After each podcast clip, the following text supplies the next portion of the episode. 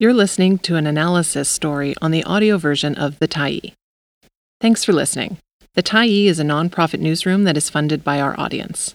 So if you appreciate this article and you'd like to help us do more, head on over to support.thetyee.ca and become a Tyee builder. You choose the amount to give, and you can cancel anytime. The pandemic worsened international student exploitation. The lead author is Tania Das Gupta. For the full list of contributors, please refer to your screen. April 3, 2023. Up to 700 international students from India were recently found to have allegedly arrived in Canada with fraudulent admission letters from post secondary institutions.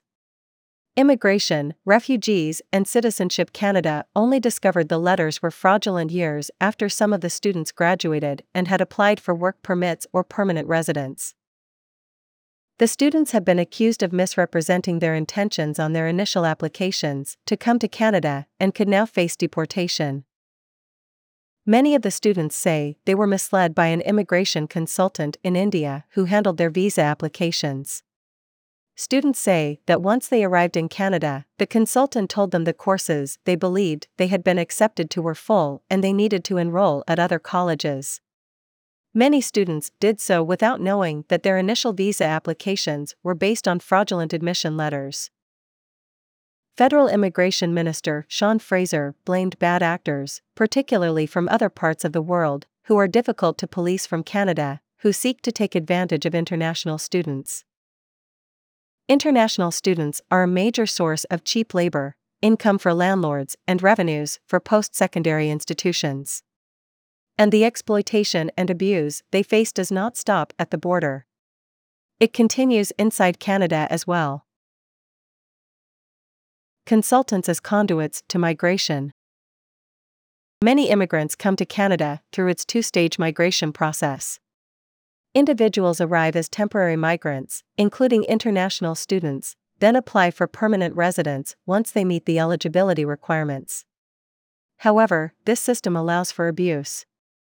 Research shows two stage migration can be discriminatory based on race, ethnicity, class, and gender.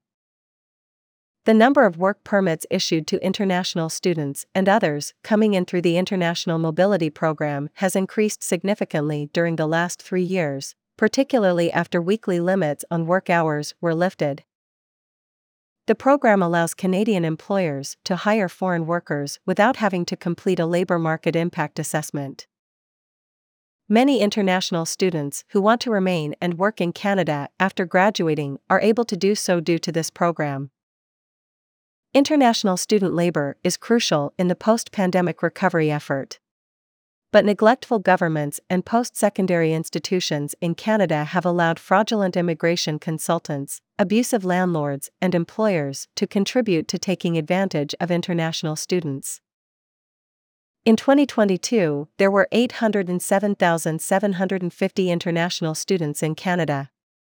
Around 40% of them were from India.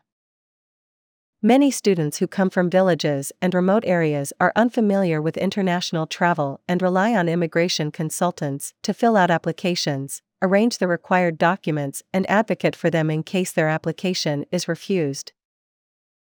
Research suggests that poorer households with weaker social networks and no family history of migration tend to rely on consultants more often.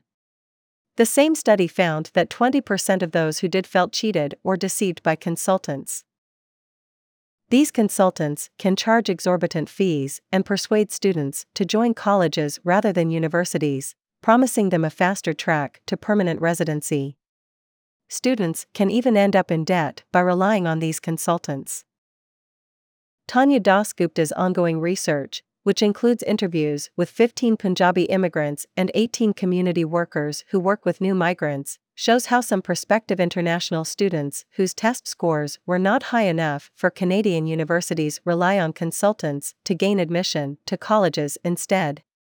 And sometimes those consultants are unlicensed. Exploitation in Canada. Many international students have to contend with the high costs of rent in many Canadian cities. But racialized newcomers to Canada also face discrimination when trying to find a place to live.